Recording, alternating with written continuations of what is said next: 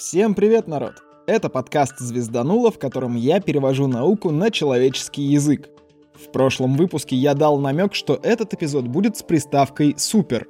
В общем, все как всегда, так что с супером придется подождать, а сегодня будет просто выпуск. Еще в прошлом выпуске я рассказал о демоне Лапласа. Помните, тот, который все на свете посчитал и сам себя в цикл загнал? Я решил познакомить вас с еще одним демоном, так что вы там на всякий случай, если поблизости импалу 67 года увидите, как-нибудь аккуратно мимо проходите, чтобы подозрений не вызывать. В общем, самый известный демон в мире физики, конечно, Максвелловский. Если вы забьете в Google что-то вроде «демон» и «физика», вас закидают результатами именно по Максвелловскому, а до Лапласовского придется еще полистать поисковик. Друзья, вы не видели одесского Аладдина, это потрясающе. Совершенно верно, вы, может, вы не там трете. Он не выйдет. Почему вообще демон? Ну, так его назвал лорд Кельвин. Максвелл был поскромнее, так что называл его просто ограниченной сущностью или агентом. Наверное, потому что не был лордом. Я бы, например, если бы лордом был, вы бы слушали не подкаст «Звезданула», а какие-нибудь занимательные этюды из мира физики. Ну ладно, давайте разбираться, что этот демон вообще делал. Тут все довольно просто. Он пытался поломать термодинамику. Представьте себе тусовку. В принципе, обычная, нормальная, адекватная и, что интересно, однородная толпа. Все хорошо, никто не в сопле, но и в белом пальто с плакатиком за ЗОЖ никто тоже не стоит. А теперь мы забираем фейс-контрольщика со входа в центр зала и просим отделить трезвых от тех, которые... как стеклышко. Наш фейс-контрольщик красавчик, с задачей справляется. И что мы получаем в итоге? На одной половине зала трезво и скучно, а на другой жара и бухлишка. Да, сейчас, наверное, надо воткнуть дисклеймер, что алкоголь вреден, это все плохо и вообще не пейте. Вон, в Activity поиграйте или сериальчик посмотрите лучше, ну, подкаст этот переслушайте в конце концов. Ну ладно, поделили мы зал на тех и бух... э, других. В чем прикол? А в том, что теперь толпа у нас неадекватная и неоднородная, а вполне себе четко поляризованная. С одной стороны у нас ребята в твистер без поля играют, а с другой плакатики рисуют и польто надевают. Польто? Угу. Что, пальты? Как, как польт, когда их много? Пальто. Кашмировое пальто? Он не одно, одно возил пальто? В общем, давайте ближе к науке. Вместо клуба берем камеру газовую, только сейчас аккуратно. Газовая камера не та, которая ай-яй-яй, а просто герметичный сосуд с газом. Ставим в сосуд перегородку, а в перегородку сажаем нашего фейс-контрольщика. Трезвенников представим как холодные частицы газа, а нетрезвенников как горячие. Как мы можем понять, холодная частица у нас или горячая? Правильно, по ее скорости. Если ползет как улитка, значит холодная. Если несется как угорелая, горячая. Вот здесь мы нашего фейс-контрольщика можем представить как такого антигаишника, который всех медленных останавливает, а быстрых пропускает. Этот мир сошел с ума. Но фейс-контрольщик, антигаишник, демон, хоть как его назови, суть не меняется. Фактически из сосуда у нас получается холодильник и обогреватель одновременно и на халяву. В одной камере у нас холодный газ, а в другой горячий. И вроде все само собой, демон ничего не греет. Никакой микроволновки у нас нигде не спрятано, просто фейс-контрольщик отсеивает частицы и получается с одной стороны тепло, а с другой холодно. Но поделил и поделил, что в этом такого-то? Давайте я вам расскажу про термодинамику. Если говорить очень грубо, то практически вся физика, в которой вы видите температуру, так или иначе завязана на термодинамике, если не является чистой термодинамикой. В общем, если можно ткнуть градусником и описать, это термодинамика. Есть три ее начала. Вообще четыре, но первое называют нулевым. Странные ребята, конечно, перегрелись, наверное.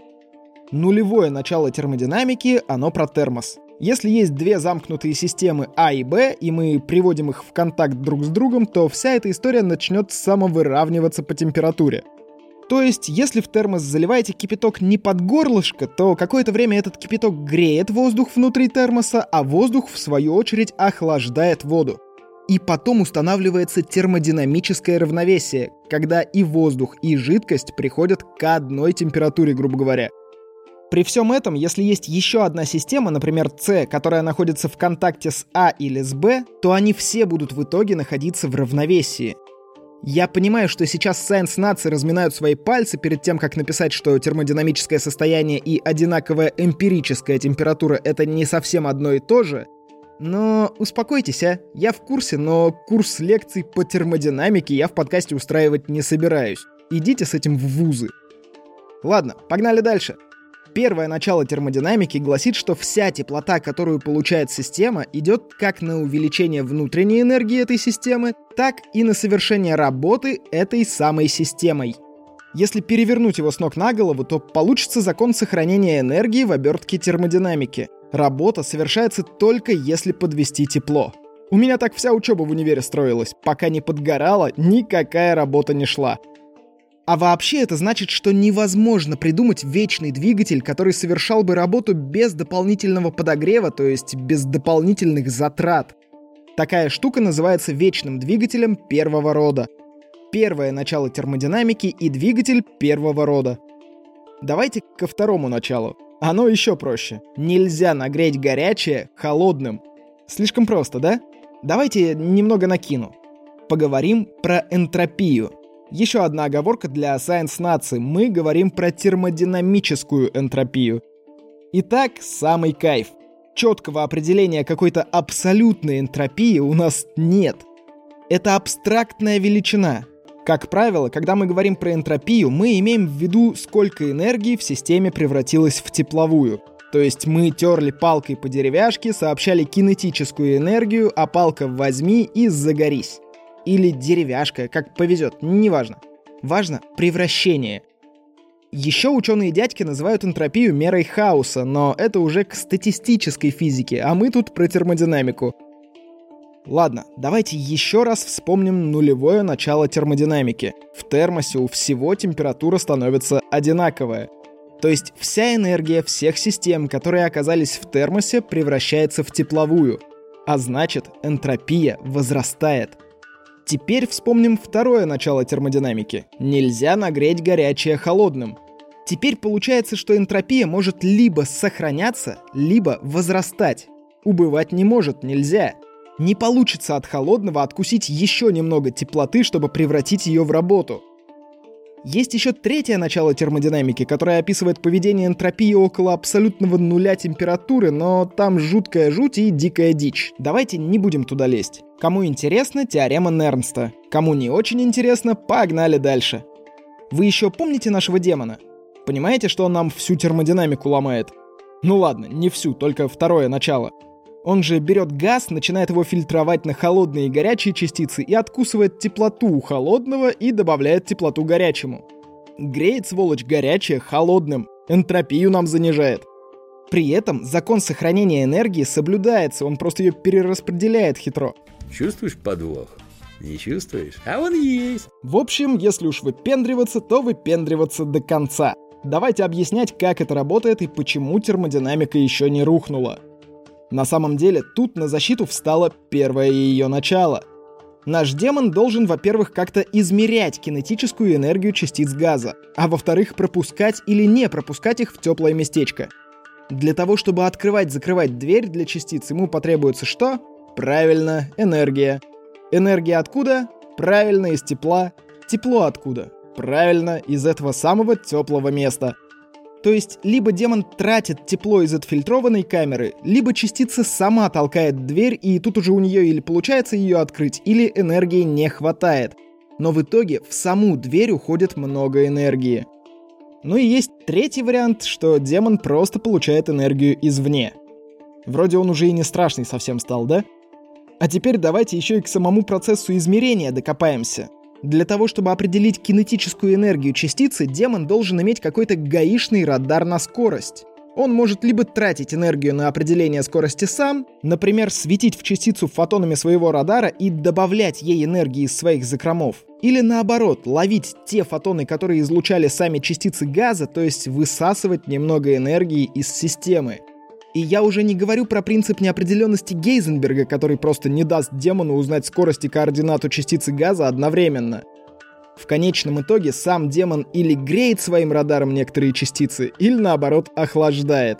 А энтропия всей системы либо остается неизменной, либо возрастает. Вот колдун ебаный, а! Что интересно, демона-то собрали. В 2018 и потом в 2020 году опубликовали работы на этот счет. Я ссылками в описании поделюсь, но там на не нашем, так что я еще пару более научпоперских статей на русском языке приложу. Ну ладно, давайте краткий курс демонологии закончим. В физике есть еще одна интересная сущность — больцмановский мозг. Он тоже начался из термодинамики и энтропии. Помните, я говорил, что энтропию называют мерой хаоса системы? Давайте на примере воды и парадов разберем. Есть военные парады, когда все двигаются красивыми коробками, все упорядочено и структурировано. Это лед упорядоченная молекулярная структура, минимум хаоса, то есть энтропии. А чем меньше энтропия, тем меньше и температура, поэтому лед холодный. Или наоборот, из-за того, что лед холодный, его структура более упорядочена. Теперь вспомним какую-нибудь первомайскую демонстрацию. Есть огромная толпа людей, она вроде как упорядочена, но не очень-то структурирована. Это больше похоже на море. Оно может быть спокойным, может бушевать, но это уже вода, а не лед.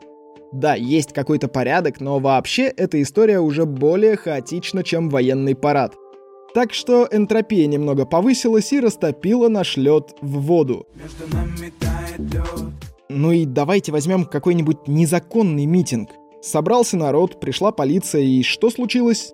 Энтропия повысилась, начался хаос, народ начал разбегаться кто куда. Это уже совсем неупорядоченная толпа. Так выглядит пар частицы воды просто разбегаются в воздух во всех направлениях, потому что стало жарко и энтропия повысилась. А теперь скажите, пожалуйста, мне, что проще? Собрать незаконный митинг, организовать первомайскую демонстрацию или вымуштровать солдат на военный парад?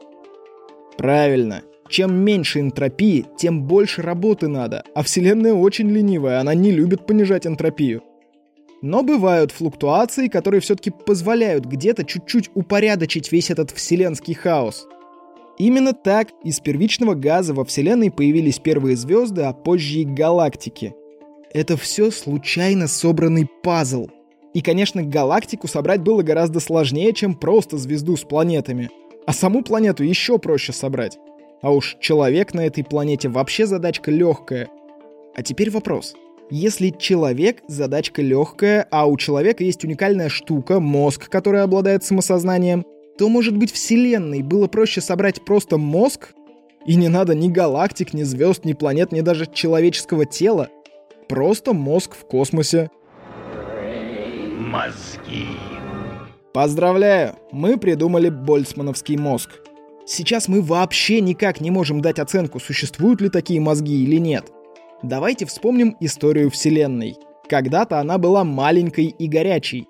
Я уже как-то рассказывал, что это парадоксальная история. Если Вселенная была маленькой, значит она была упорядочена. Но если она была горячей, значит энтропия была высокой, и там царствовал хаос. Этот парадокс мы даже трогать сейчас не будем. Нам важно другое. После Большого Взрыва вся эта хаотично упорядоченная Вселенная размазалась по пространству и остыла. Представьте себе междугородный автобус, который ехал без остановок 12 часов.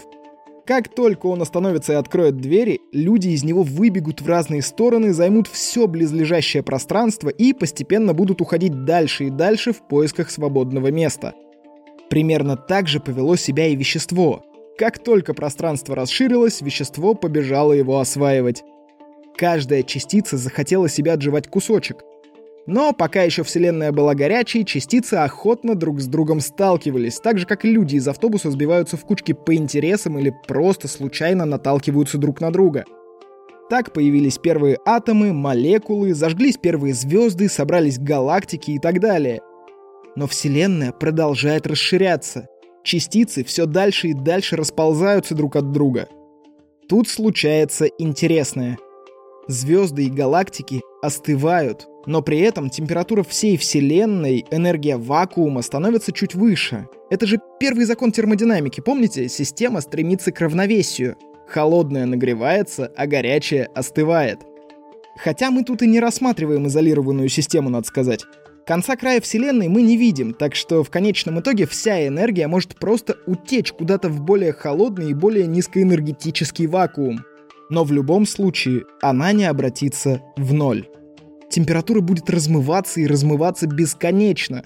Когда-то может случиться такое, что на кубический световой год будет существовать всего одна частица, и она будет еле ползти, но это все равно не будет абсолютным нулем температуры. Такой не пустой, но близкий к абсолютному вакуум с ненулевым, да еще и положительным показателем энергии называется пространством де Ситтера. И все равно в такой вселенной возможны флуктуации и появление больцмановских мозгов. Представьте себе, что у каждой частицы появилась комната в один кубосветогод. И что теперь? С соседней частицей никогда не увидятся?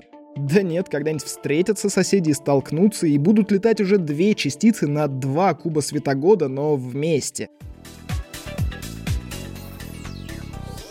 И что, они до третьего соседа не дойдут, а там до четвертого, пятого, десятого и так далее?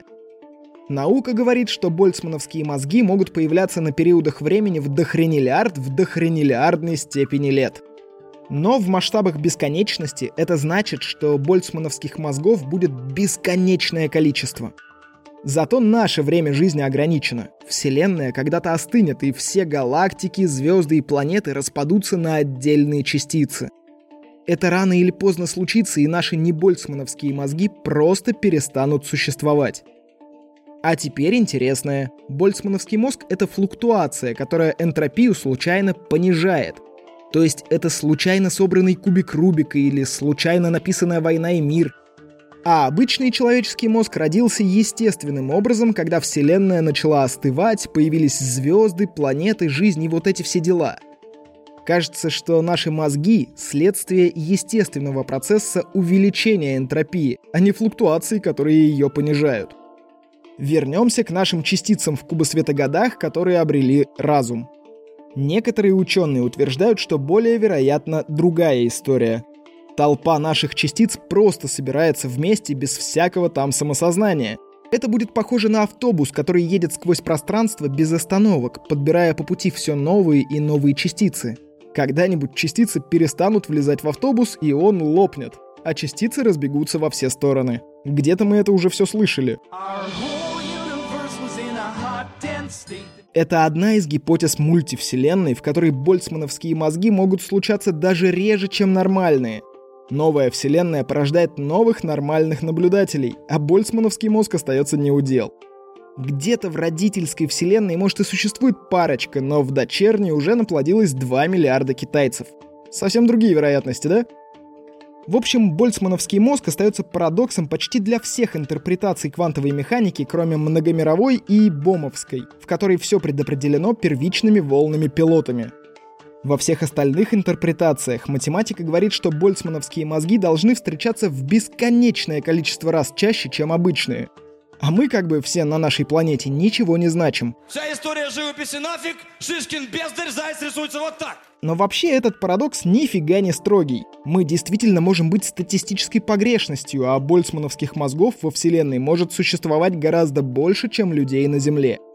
Кроме того, есть много вопросов к замкнутости нашей Вселенной, ко времени ее жизни. Есть принципиально непроверяемые гипотезы, что мы все, например, и есть больцмановские мозги, которые просто галлюцинируют. Или что есть больцмановский мозг, который придумал эту вселенную в рамках процесса самосознания, и мы просто часть этой выдумки. В общем, там глубоко философские заморочки, и туда без специальной подготовки лезть опасно. А про специальную подготовку я уже говорил. Это бяка, фу и вообще алкоголь зло. Кстати, больцмановские мозги можно увидеть в Лемовском Солярисе или во вторых Стражах Галактики. И там, и там показаны разумные планеты — так что советую пересмотреть и перечитать, чтобы прям хорошее художественное представление о больцмановском мозге иметь. Ладно, народ, у нас сегодня прям замороченный выпуск, даже я немного прикипел его писать, поэтому эпизод и запоздал на бусте, простите. Давайте к закадру. Во-первых, спасибо всем, кто подписывается, ставит лайки, активничает в телеге, в комментариях, в отзывах и где еще возможно. Я до сих пор на гуглоформу по 2-3 раза в день захожу проверять, не появилось ли там новых ответов. Это правда для меня очень важно, народ. Спасибо. Во-вторых, на этой неделе на Тиньковский сбор прилетел очень странный и очень приятный донат в 731 рубль. Я не знаю, кто это сделал и почему именно такая сумма, но точно знаю, что за этот донат я благодарен. Спасибо огромное. В-третьих, не будет, так что на этом все, народ. С вами был Роман Юдаев. Услышимся в следующем выпуске.